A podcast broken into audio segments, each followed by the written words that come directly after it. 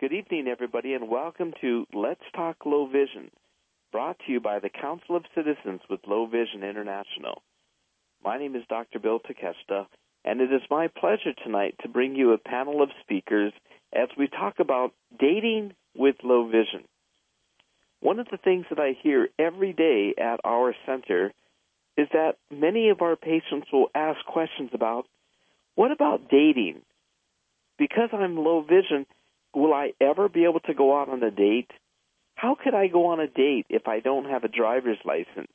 How am I going to go anywhere? Is it possible? Can a person who is visually impaired or blind ever get married?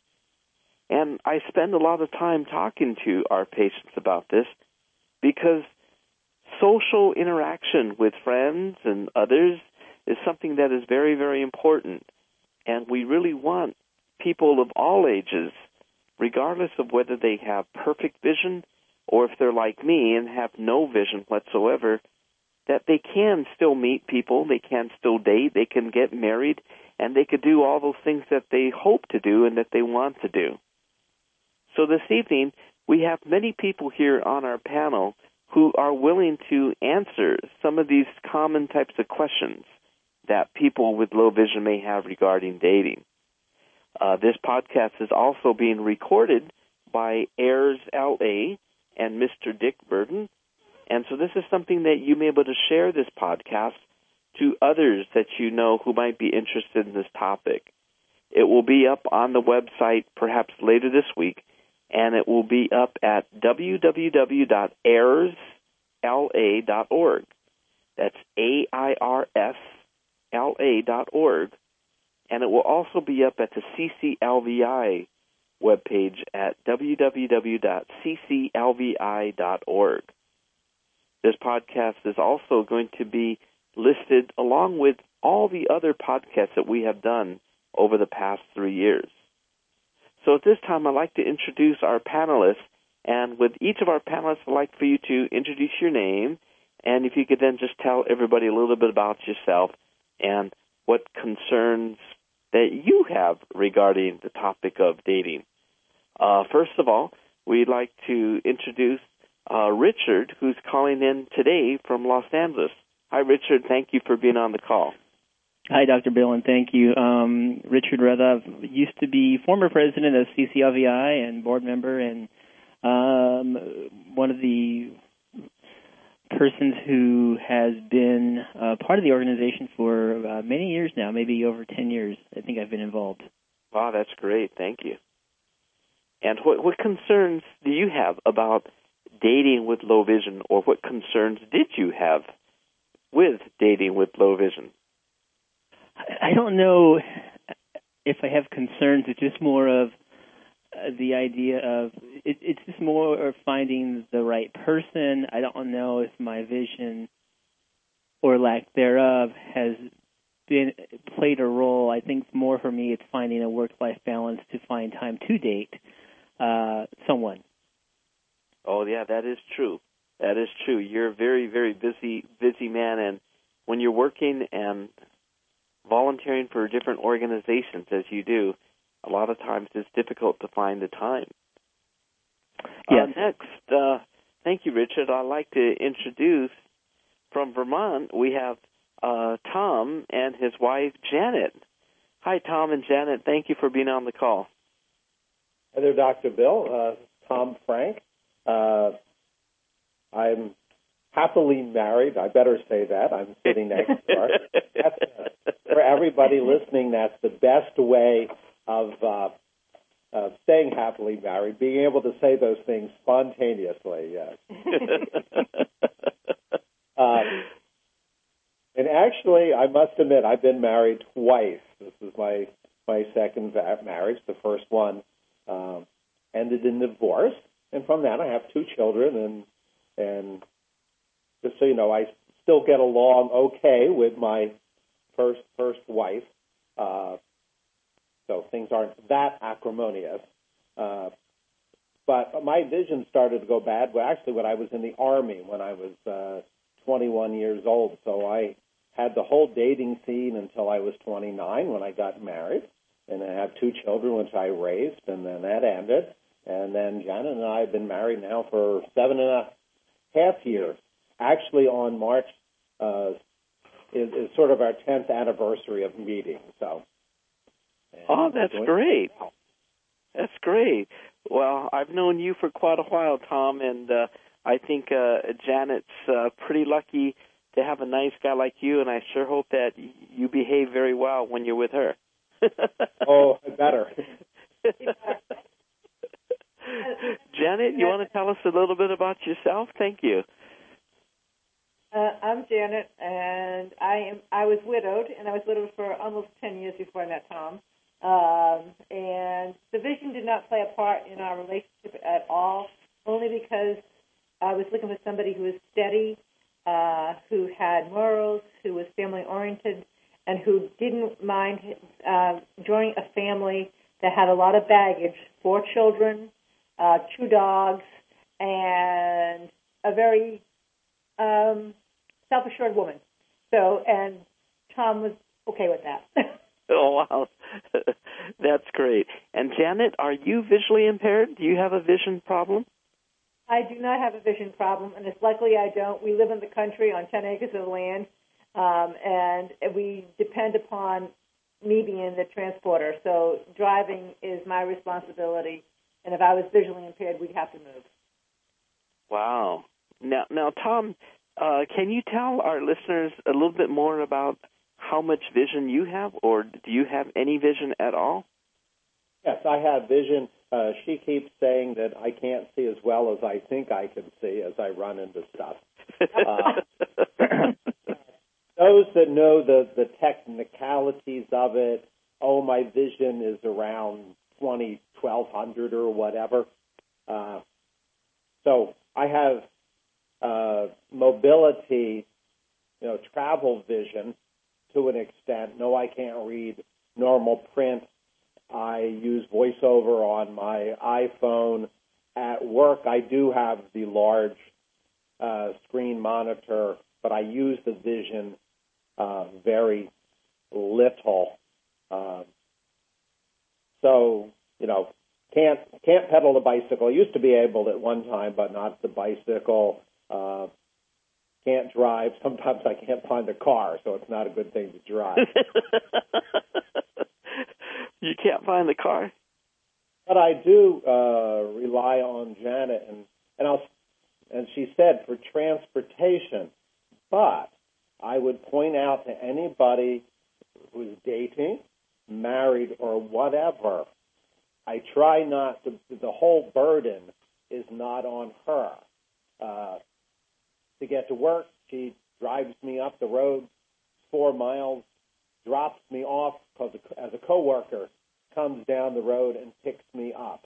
Uh, so, and I work 20 miles away from work. So it's a combination of travel. So the whole burden isn't on her. She takes me to choir rehearsals on Wednesday, but I have somebody there that brings me home. So I try to take as much responsibility as I can for the transportation, understanding that we do live in the country and I can't drive. That's great. That's great. Well, I hope when you come home from these that you bring her home a nice apple pie or a chocolate cake or something once in a while. What? Once chocolate. in a chocolate. chocolate. oh, that's great. That's great. Okay, well, thank you for being on the call. And the next person that we have on the call is Tom.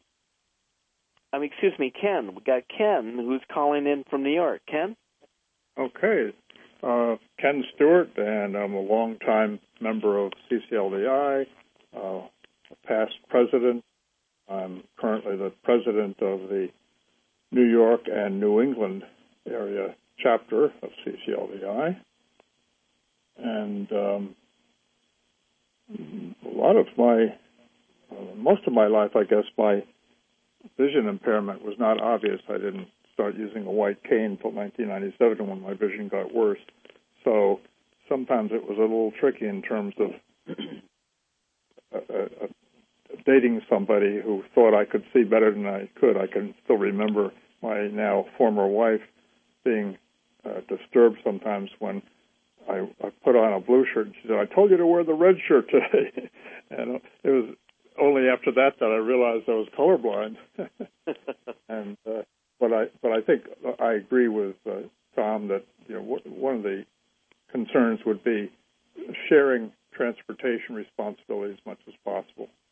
Uh, luckily, my wife was an excellent driver and enjoyed doing it, but uh, that, that's that's certainly a practical concern uh, for anybody that can't uh, drive them themselves. I also remember, ironically, uh, when my father was quite elderly and still had a driver's license and a car, he had difficulty getting the car into the garage, and I could see close up better than he could, or, or or I could make judgments better than he could. So I parked his car in the garage when he did all the driving out on the street.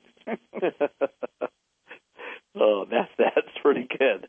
That's pretty good. And at this at the present time, Tom, uh, excuse me, Ken, Ken, at the present time, are you married or are you single?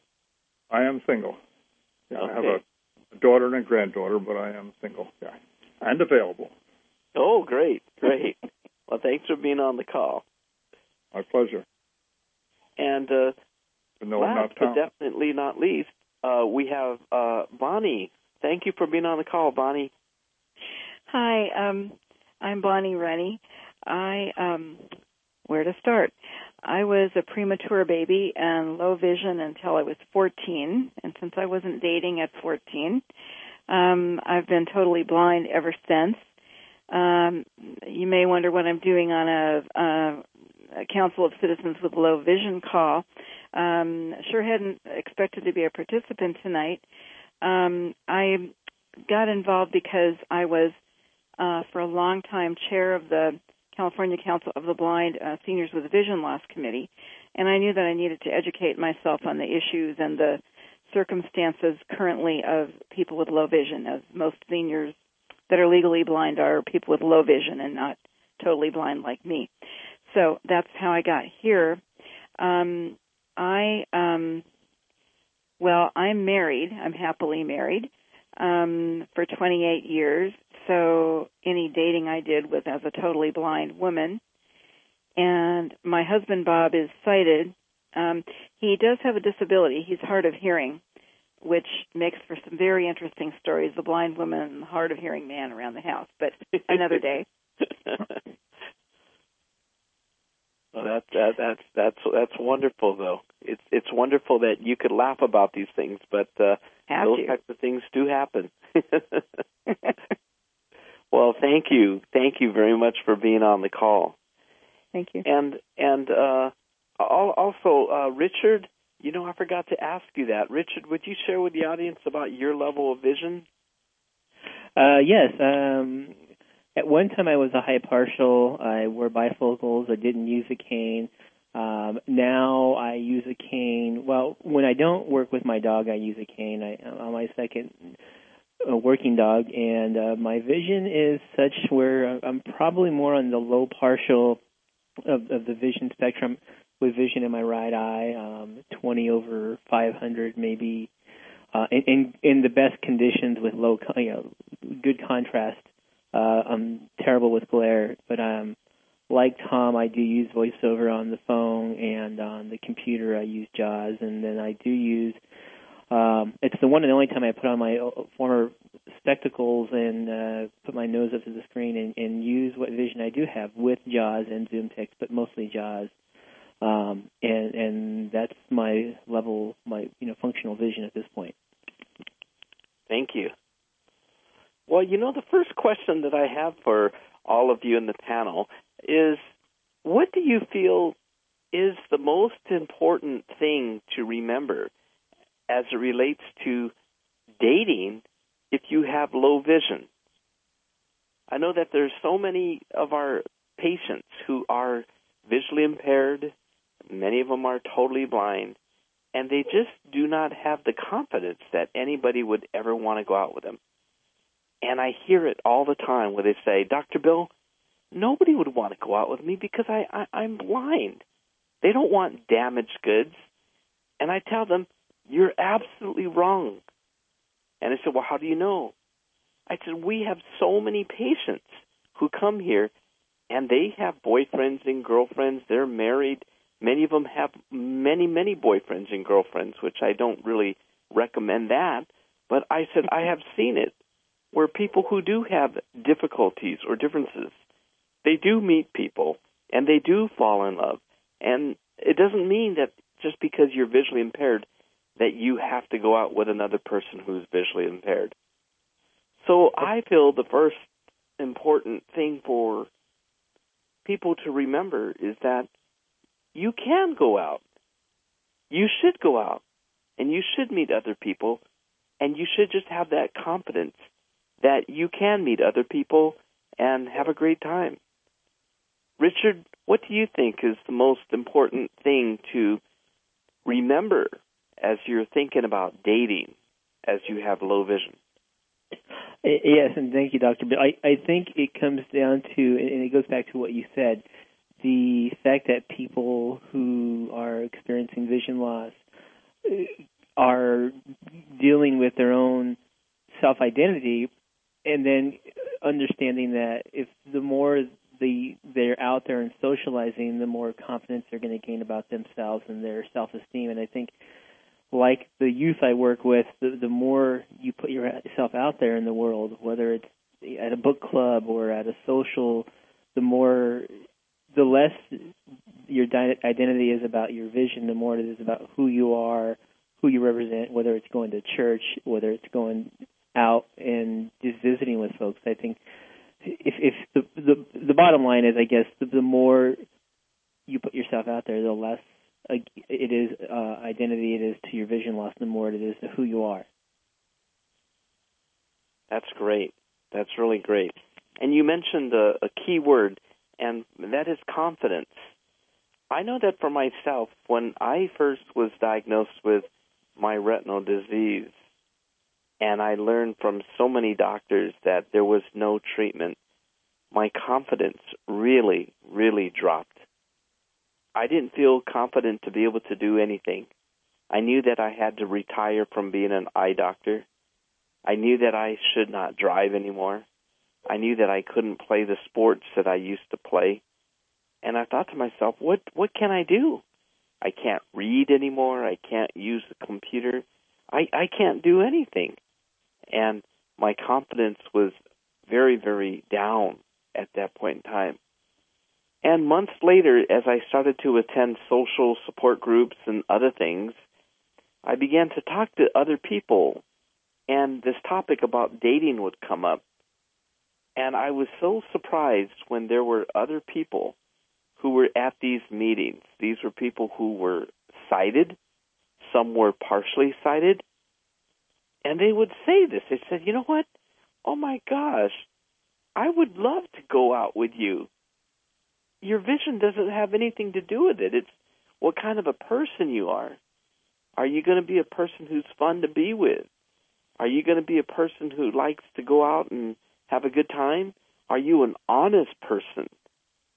Those are the things that are more important. And as I heard that more and more frequently, I really felt good because I felt confident that people would still want to interact with with me even though I was I was legally blind. And I also you know I I, I am a married man and I I wasn't interested in going out with other women or anything. But just to hear that from others really helped my confidence quite quite a bit. Uh Tom what do you and Janet feel are some of the key things to remember and to think about if you're going to be dating with low vision? One of the things that um, that was very important to me was that Tom was very upfront with his um, his his eyesight. You know, the first time we met, he he made it very clear that he had was very low vision. Um, so I think honesty is probably the best thing in the beginning. Um, and you know he's not defined by his eyesight. He's defined by all the other things that he is, his humor, everything else. And uh, vision doesn't make or break a person, as hearing doesn't. You know, it's what you are overall, and the uh, his positive outlook on life and that type of thing. So I think it's it's like you said, it's the whole person. Blindness does not define you. So I think, and being straightforward in the beginning, you know, saying, I have challenges. This is who I am. wow, that that's really fantastic. Uh, Tom, why was it that you made that decision when you met Janet that you were going to just come straight forward and tell her that you had a vision problem? Well, actually, we met on www.eharmony.com. Oh, yeah. Is hmm. that right? Oh. When, and because when when you're you're older, the time was I, you know, in my fifties. So, you know, young young people, you you can you go out to the bars and you know, what of us old guys going to meet somebody? So yeah, we don't bar hop. We don't bar hop. So went on went on the internet, eHarmony, and they have yeah, usually they say it'll take you about three hours to fill out the questionnaire. In my case, it took about four and a half hours to fill out the questionnaire. And the last question that they ask on there is there anything else that somebody will notice about you that you haven't mentioned yet? Oh, here it comes. I said, yes, I use a white cane. I carry a white cane. I am visually impaired. Uh, and my view is it's not something I can hide. You know, not you know meet somebody for the first time and they would be shocked. So I was very much out front. Of course, I also put that I had a good job at Social Security. And he, and he had two a picture of him with his two sons, which was was the killer. you know, so so basically, I hate to put it this way. My my degree is in advertising public relations. It's almost a sales job. You have to believe in yourself, and you know you put out your your your your good features. It happens to be I'm also visually impaired. Oh well, that's the way it goes. But everybody has to have that sort of confidence and, you know, say what they feel good about themselves because if you don't feel good about yourself, nobody else is going to. Uh, so I think that's one of the most important things. You, as you put in that pointed out in the beginning, you have to have confidence in yourself. If you don't, nobody else will. That's wonderful, Janet. Getting yes. back to that, when you first read his page on eHarmony, and it did state that he used a white cane was and was visually impaired, was that ever something where you said, "Oh, maybe I don't, I, I don't, I don't need to deal with this. I don't need to meet somebody who may have more problems." Did did no, that ever come to your mind? We talked about it on the phone a lot in the beginning. You know, I said, "What does that mean? What can you see? what can't you see? you know, um, before I actually met him, I, it was it was kind of a um, he was upfront, and I'm pretty direct. Um, I didn't have any pro- any concerns about it. My friends did. They they kept asking me, "Are you sure you know what you're doing?" Um, because they were concerned that since I like to hike and stuff, that I might be curtailed. And and Tom hasn't curtailed anything really. Uh, he's been an absolute wonderful addition to our family and he, like I said, he he he took the whole ball of wax, and um, there's a we have family dinners on Sunday nights that sometimes have up to twenty six, right? 26. Yeah, twenty six. Yeah. Oh my goodness! At, um, this is at at your home. At my at our home, yes, at our home. Um, so we just, it was a whole it was he was his best quality or the quality that really attracted me to him was him with his sons and being very family oriented and loving me and all of the children and the dogs and everything else that goes with me. and that's and that's part of it. You know, um, he has a very heart, um, and that's that's really part of it. That's that's really wonderful. And you you you said something also that you know it's the whole person that counts as you're dating, and you know is you wanted an honest man and a man who could put up with things. And the fact that he was so directly honest, revealing his vision impairment, you know, that really scored points for him. You know, that he was Yep. directly honest. And he was able to meet a person who had these very similar values. That is really, really good. Now, I would like to point out one thing, Dr. Bill. In my younger years, I was when as I was in the army, and then my vision was getting a little bit worse when I was in college. So I had a little problem. But after I got out of college, I got a job actually with the Blind Veterans Association in Washington D.C. And when I moved into the city, and my vision was a lot better, my mobility was a lot better. Then I was more like the 2200, 2400 range at that time. But in the city, I found out transportation wasn't an issue because there was taxis, the subway, buses, and and this was back in the in the 70s. Things are a little bit more liberal now, but you could say, okay, I'll meet you at the theater. That was quite acceptable in the city, or you pull up in the taxi cab. So mm-hmm. Once again, transportation was the big, big issue, and I think it would be very difficult if I lived in an isolated area in the in the country. So I think when you're when you're dating or whether it's dating or job market or whatever, you have to understand transportation is a limitation, and you have to realize that the person that you meet isn't going to have the answers. You have to take the initiative and have the the the answers on how you're going to get from here to there. That's right. I think that's so right. That reminds me of a story. Another patient of mine is a nice gentleman. He is about 60 years old and he recently began to lose vision due to diabetes. And he met a woman on some type of website, perhaps it was eHarmony and such, and he wanted to take her to see The Lion King at the Pantages Theater here in Hollywood. So he knew that he couldn't pick her up, and he talked to her, but he didn't tell her that he had a vision problem. And he, being a very stubborn person, he also said he will not use a long white cane to help him to walk. So he said, well, why don't his idea, his plan was, why don't we go during the work week? Because I know that she works downtown, and she could very easily just meet him over there near near the Pantages Theater. So they spoke, and that was a really good plan. And he bought really good tickets for the Pantages Theater. He wore a nice suit, and he said, you know, he was going to get there a bit early, and they were going to meet at a particular location.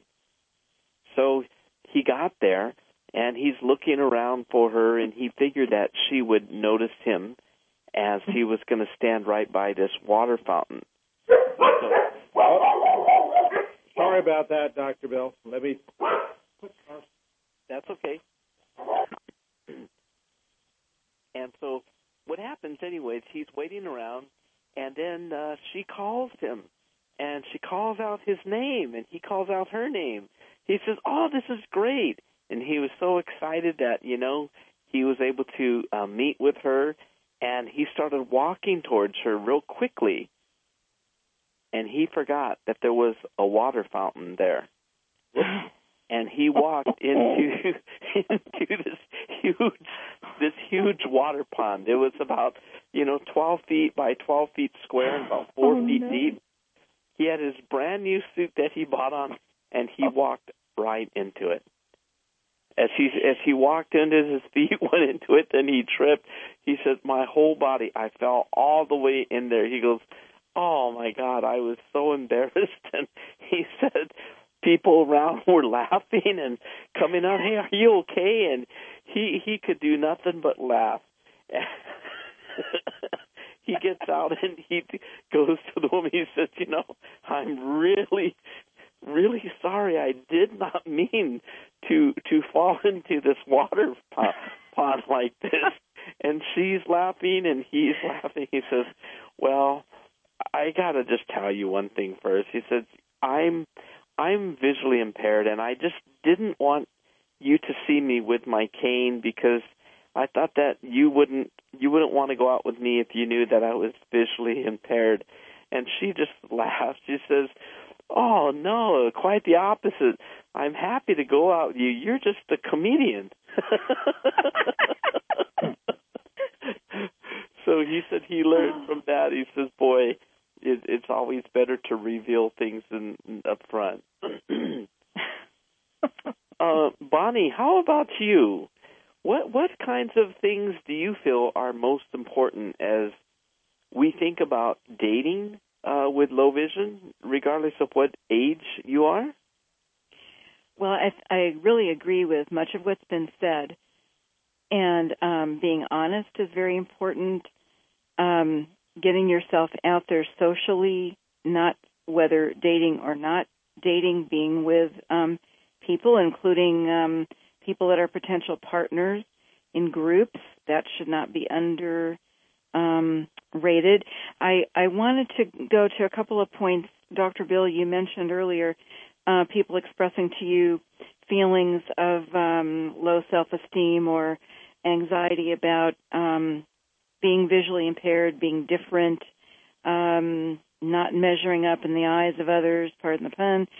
And um, I I totally understand that feeling. I think it's important to acknowledge if you're feeling that way so you can begin to deal with it and get support in dealing with it. Um, this is where groups, peer groups of other visually impaired people can be really um, helpful in many cases. Um, it's easy to understand how people feel that way.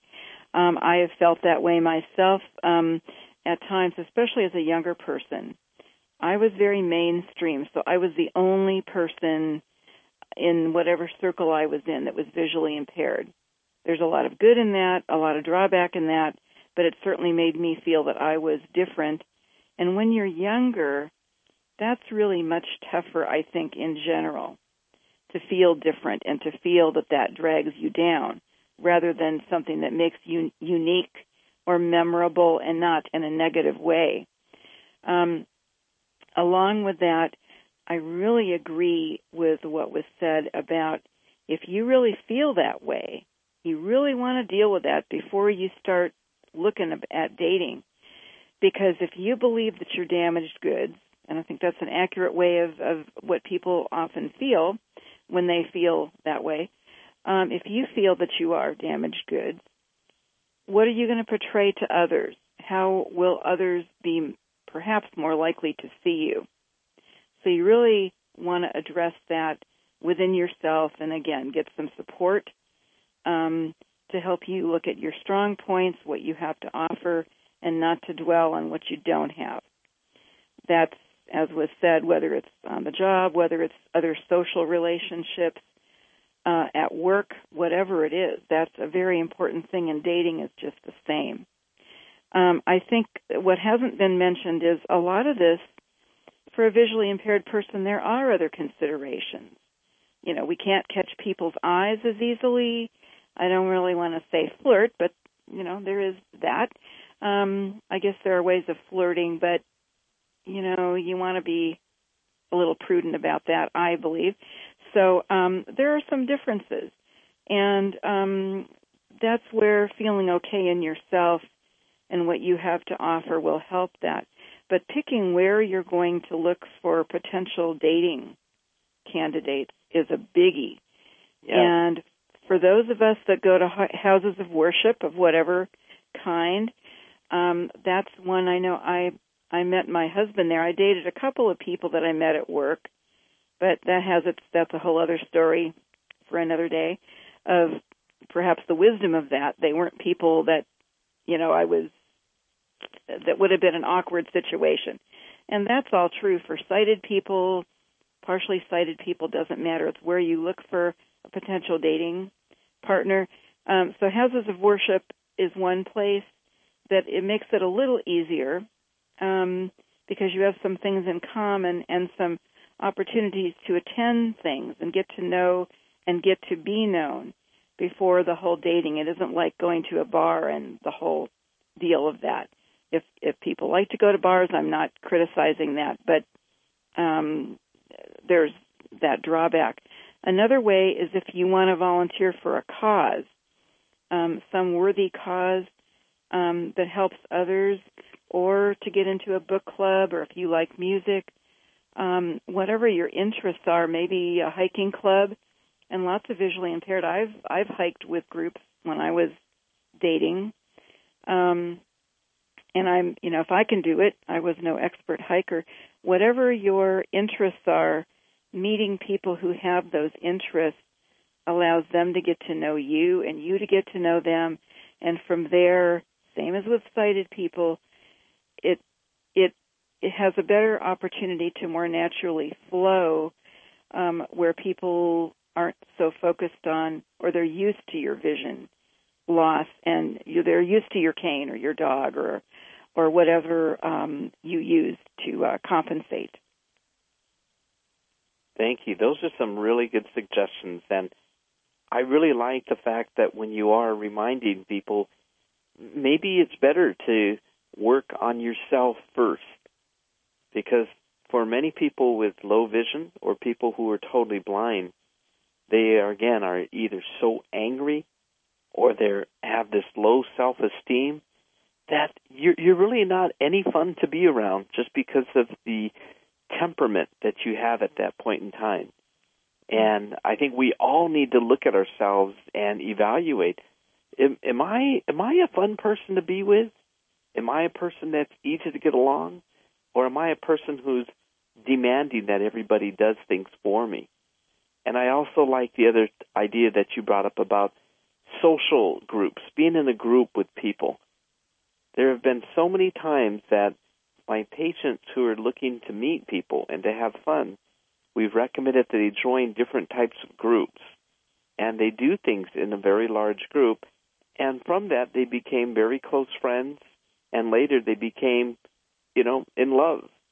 And it, it has worked very, very well. And I think for many people, when you're not expecting to fall in love, that is when you do end up falling in love and meeting people, and it works very, very well. Uh, Ken, how about you? What are some of your thoughts regarding what is so important yeah, to remember? I, I agree with uh, other points that have been made, for example, the importance of self-esteem. And just a few days ago, I was being interviewed by a, some uh, project that is doing uh, interviews of blind people, and so I was asked about, you know, how I feel about my blindness, and I said what I've said other times too. I said, well, you know, uh, my blindness is, uh, you know, oh no, I, I I'm playing the hand I was dealt. And it's true that you know my blindness is a low card, but it's in there with four aces. So I think that's uh, you know an illustration of, of, of the importance of self-esteem and, and realizing you're lots of things, not just your you know your vision impairment is just one aspect of you. And then the another point that's been made several times already, I would reinforce, and that is being upfront with people. And I've found that that's one of the uh, secondary advantages of carrying a white cane. A white cane is very important to me in terms of navigating, but it also alerts people. Don't expect me to to see everything that's going on, and it reminds me of uh, experience I had before I started wearing uh, using a white cane when my vision was uh, better. Was what I guess the classification called a high partial, and I met a woman and we started dating, and gradually she would have experiences with me where she, she would realized I wasn't seeing something. So I felt a little bit apologetic to her. I said, you know, what, you know, how, what was your reaction when you started realizing how how bad my eyesight was? She really surprised me. She said, "Oh, I think it's a great advantage. That we're if we're at a big party and that attractive woman on the other side of the room is trying to flirt with you, I don't have to worry about that." That's true. well, you know that reminds me of another situation I have another young patient, and she was a very attractive young young woman. She was probably about 28 years old, and she had a retinal disease, and she had no central vision in either eye. So one of the things is that when she looked at you and spoke to you, it was very interesting because she would use her peripheral vision to see Yep. you. So it essentially appeared as though she was looking at the wall, Yep. but she was actually using her remaining vision to see you. And this topic about dating, she said, you know, I really don't know why I'm having such a difficult time with this whole thing about dating. I I I don't I don't get asked out on dates very often, and I do meet people, and when we do go out, I might go out on one date, but after that, then they don't call me again. And she says, you know, what do you think that it is? She says, I think it's because of my inability to make eye contact. And I said, you know, that could be part of it. Maybe some people feel they get the impression that you're not interested in them because you're having a hard time making eye contact. I said, let's do this. I'm going to teach you how to make your eyes appear to be making eye contact with the other person. Now, this is going to be something that's going to be very difficult for you because you want to see the person across from you, but when you look at them with your center of your vision, you won't be able to see them. She goes, Well, I'm willing to try it.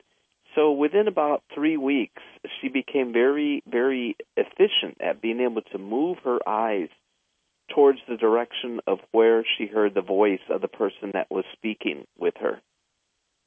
And she then started to use that technique at work and when she went out on dates and other things. And she said that was one of the most valuable things that she learned to do.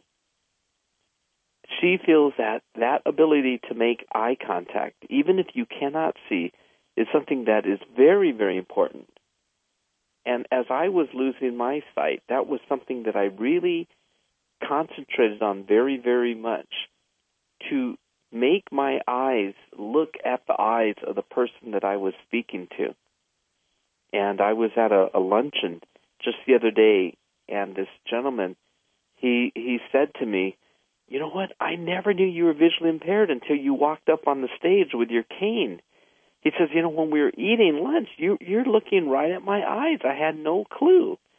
And I said, "Oh, you know, I think this is just a habit that I've learned to to look at people even if I can't see them. He goes, That is so amazing. And when we look at a lot of young people or older people who are low vision, many times their eyes are just pointing downward, and you get the feeling that they're not interested in you at all. So if you are going to be dating, I think it's a very, very good idea to remember to try and to make eye contact or to do something that lets another person know that you are paying attention.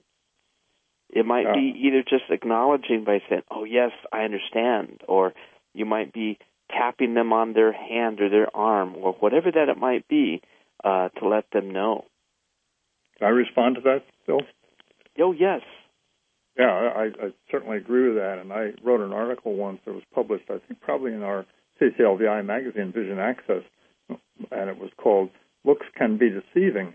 And I described experiences I had as a teenager uh, on two different occasions where somebody was insisting that I look at them. My mother wanted to tell me something important, and a, a neighborhood girl wanted me to coach her in terms of diving, so she wanted me to be sure I was watching her. And I, in both instances, I insisted that I was looking at them, and I didn't realize it. Uh, doctors never told me that I had central blindness and that I was using my peripheral vision without realizing what my eyes looked like, look like. And from those two experiences, I figured out for myself that I must be aiming my eyes to the side, and because of that, so then I trained my brain to get my eyes to aim straight ahead. And from then on, I started crashing into other pedestrians on the sidewalk. but uh, it, but but I certainly agree that I think the the appearance of paying attention is, is very important. And for somebody with central blindness, the idea is you put the blind spot on their face, and then Yes. it lo- it reassures them that you're paying attention. yes, yes. Uh, Bonnie, uh, when you first met the gentleman that you're currently married to, um, what was that? What was that situation as to how you guys met? Was it that at church? And did you ever ask him? did he have concerns about your vision loss?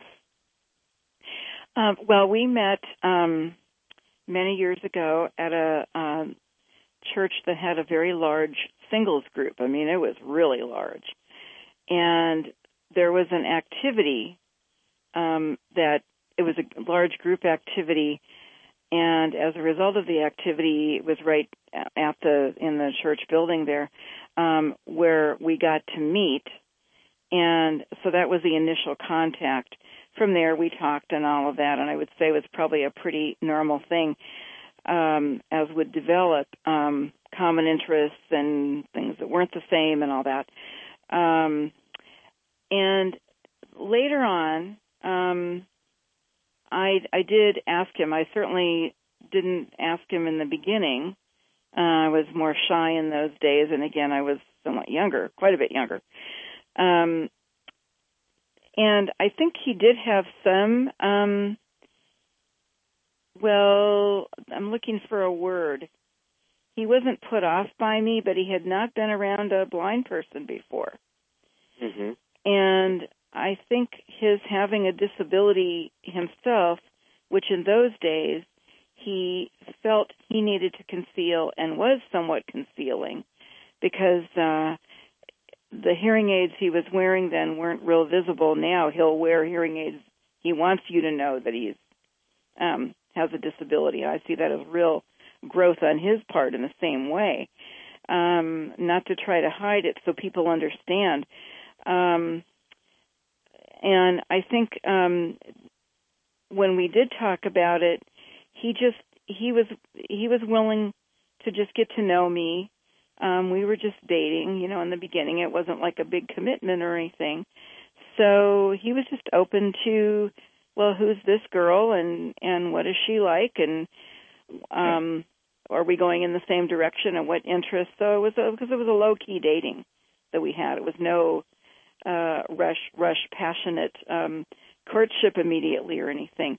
That allowed for both of us to just uh, kind of uh take things easy and let things develop where he had a chance to understand what my disability meant, what I could or couldn't do and how I did things.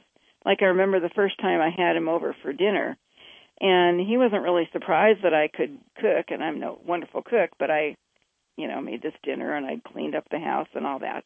By that time, he wasn't. It wasn't a big deal, but he was curious about how I did it because he never knew anyone that didn't do it the way sighted people do. So that kind of thing. Did you ever tell him certain things that you would would would like for him to do to make things easier for you when you first started dating? For example, did you tell him, "Would you please not keep a door partially open? Would you have it all the way open or all the way closed so I don't run right into it?" Or any oh. of those other types of uh, suggestions we have? Yes, I'm sure. Um, I must have said that to him at some point um, not not too long into the relationship because that is a big pet peeve. Um, I remember uh, things like, um, "Can I take your arm when we're walking?" This was, you know, before we were really at the hand holding stage and all of that. Mm-hmm. Yeah. Um, and explained to him how sighted guide works a little bit, kind of demonstrated, and without making a real big deal about it. And I'm trying to remember what else I might have told him. Um, you know, I'm, I really, I can't remember. I might have asked him to like read the menu to me. Mm-hmm. Um, little obvious things like that. That's all I can really remember. So, informing uh, the person you're dating of things they could do to make things easier for you, uh, do you recommend that? Do you think that's a helpful thing, or does it come across as you're being too demanding? I, I think that is a real individual thing. I think it's a balance thing. I think both of those things are true. You want to let people know, um, anticipate what they might be wondering, so you put them at ease. Like when we're walking somewhere, how do you want me to assist you, or do you want me to assist you? If you take the initiative and let them know, um, if there's something that you have trouble finding or seeing or knowing, like I'm sure I explained to him early on that with my cane, which I explained how the cane worked and whatever. That I was pretty good at detecting stairs. He didn't have to go slower um or tell me every little move we made when we were going, you know, like to a concert or something and you're doing turns and step up and step down and a lot of maneuvering. Um you want to anticipate what they might want to know as to how to help you. But on the other hand, my goodness, um relationships are give and take. So hopefully the person isn't needing to have um, a lot of needs met in that way. If it's an adult relationship, um, I don't know if I'm making myself clear, but um, if it's something that's really a big deal to you, it's better to take the initiative and let them know before it's an awkward situation. And other than that, um, just uh, try not not to be too needy. Um, there's something else going on if you are. Yes. How's that? Yes. Clear, yes. Bonnie. I, I would agree with that. Uh, Janet, when you and Tom first started going out, do you recall were there times that he would tell you things that you could do that would be helpful? Or did you tell him things that you felt he shouldn't be asking you to do? Did you say to him, I don't want to be your maid? well, unfortunately, Tom ha- is, is a very jolly spirit, and so we'd be walking down the main street in Burlington, and he starts singing, and I say, "Don't sing, you." People are looking at you as it is because he's walking with his white cane, and, and then he starts humming. He says, "Don't hum." and, and now I, I like I use the white cane to let's go. You know, people will stop. The only thing that will stop going to stop is teenagers. but in the beginning, it was a little, you know, and like I said, Tom is extremely smart. But work, uh, being with somebody and seeing, and I see the visual, the visual, he doesn't. And the reaction people have to sometimes to a blind person is awful. They consider you can't see, you can't think. And a couple of times in the store, they start he start talking, and they were talking to him for a second. And as soon as they realized he couldn't see, they would look at me. What does he want? And I'm like, wait a minute, that's not right. so that was a part that was, you know, a, a little bit of a uh, challenge, I guess. Was it a challenge? No. Yeah, it was, as, as I said, uh, the, the, I think I've said this a couple of times before, yeah. Walking down the street, and then she wouldn't let me sing, she wouldn't let me whistle. So I go, woof, no animal sounds. and, and her idea, at that time, because she doesn't like people looking at her, I think it's more than. Yes, it's more, and, and I'm more self conscious. Yeah, and you're with him, oh my lord.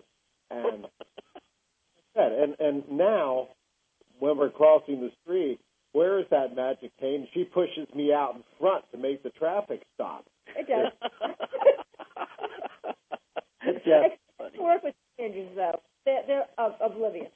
you know, so once again, it's just getting understanding that if you're visually impaired, but the other person, if, if the other person is not, they have to get used to it too.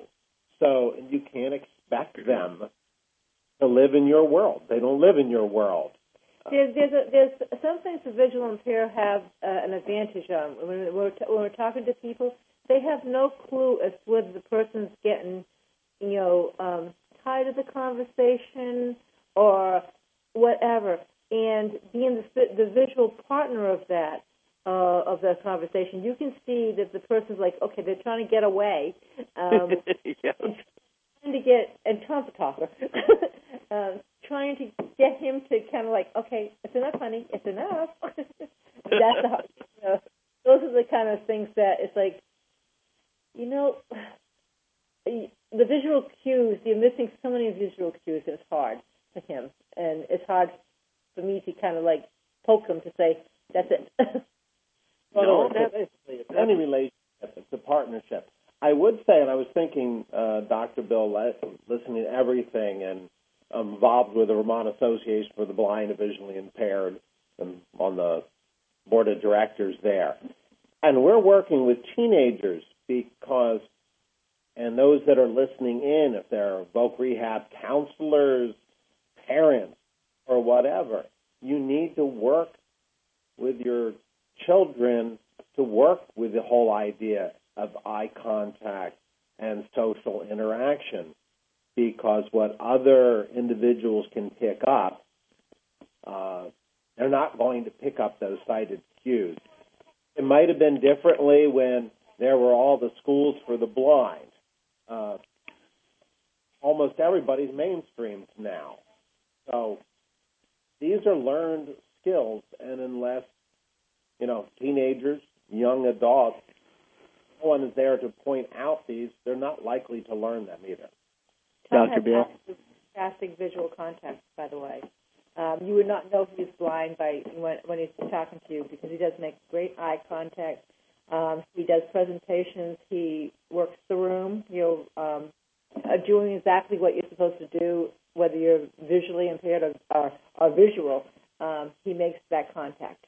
Um, so you, know, you you wouldn't be able to tell. But he definitely is visually impaired. wow, thank you.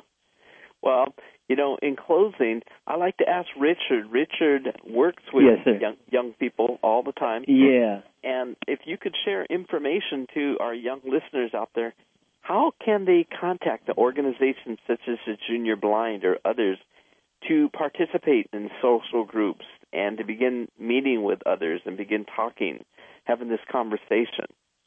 I think it goes back to what Tom says. I think those uh, those demonstration of affection through social skills, uh, soft skills, nonverbal communication cues. Those are the types of things I think any organization in transition forum worth its salt will address at some point, uh, as such that we do in our programs, and um, it's very critical to to get those skill sets down because not only does it um, allow someone to engage and meet other peers uh, who are sighted and, and, and be accepted with those nonverbal communications. It also allows them to engage in the world of work and, and be employed and in all that fancy stuff that goes with being a young adult. Um, your question, I apologize, was how do folks get involved or, or contact us? Yes. Uh huh. Well, I, there there are several ways. I think um, if you're looking through the global lens of CCLVI, CCLVI.org has a resource section. But uh, I work for Junior Blind at Junior J U N I O R Blind.org, and uh, our we we have a variety of transition workshops for young adults, uh, and it's not just about dating dating with vision loss. It's it's on a variety of subject matter, but I think getting involved at a young age, if if you are visually impaired or blind uh, from birth or early on, it's it's important to be mainstream because that's where I how I was raised. But it's also important to know your blind skills, know your low vision skills, so you can acclimate into the sighted world. Fantastic. And if people want to get in touch with you at the Junior Blind, is there a telephone number there? Yeah, I'll give out the uh, toll free number, which I believe is nationwide. It's eight eight eight four hundred three five five two. Uh, let me think. 800 400 3552. No, 888 400 3552. Um, and then my extension is 460. And my email is rrueda, R-R-U-E-D-A, at juniorblind.org. It's rrueda at juniorblind.org. That is fantastic. Well, we're out of time, but I want to thank each and every one of our panelists for being on this discussion. And for any of those who have additional questions, you can contact any of us through the CCLVI webpage, or you could call me directly at 310 597 2549. Again, I'd like to thank uh, Mr. Dick Burden from AIRS LA for recording this. This podcast will be available at www.airsla.org and also at www.cclvi.org.